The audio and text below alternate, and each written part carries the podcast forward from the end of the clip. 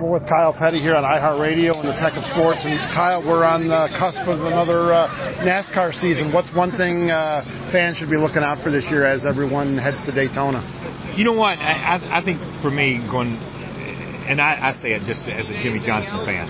Jimmie Johnson is going to be making his last trip around these places, uh, and I don't I don't think that we have seen this greatness in a long time. Um, and you're going to see it for the last time. You're going to be able to go out and watch him drive for the last time and see what goes on for the last time. So I think that's a big thing.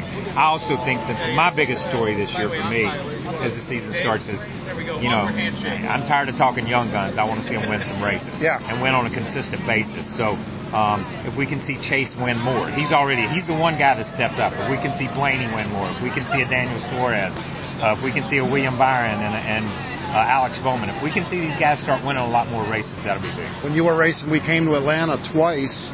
Now we have one uh, in March in Atlanta. Yeah. Uh, you're you're big personally. What's your big Atlanta memory? Oh man, you know what? I, I told somebody over there the other day when it snowed it out and we had we got Yeah. stuck in the hotel. Yeah, that was a bad one. days. Yeah, we ate at Waffle House and drank Coca Cola for about four days. That's that's all we could do, man.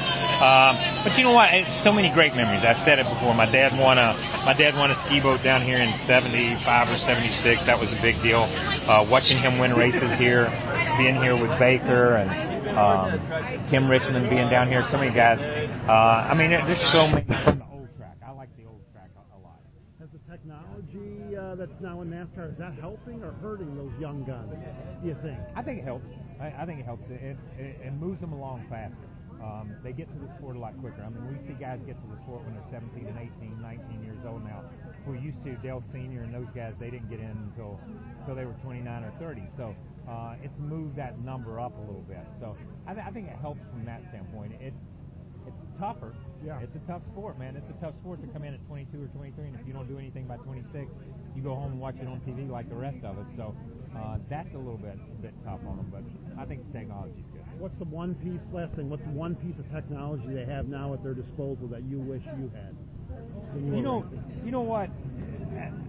I, I don't. That's a that's a great question. I think the the safer cars Yeah. is the biggest piece of safety technology, and the safer walls. I, I'd say the safer bar- barriers are the one piece that I would look at to say. I wish I'd had it from the very beginning. Would that have kept you around longer? Do you think? No, I stayed too long to begin with.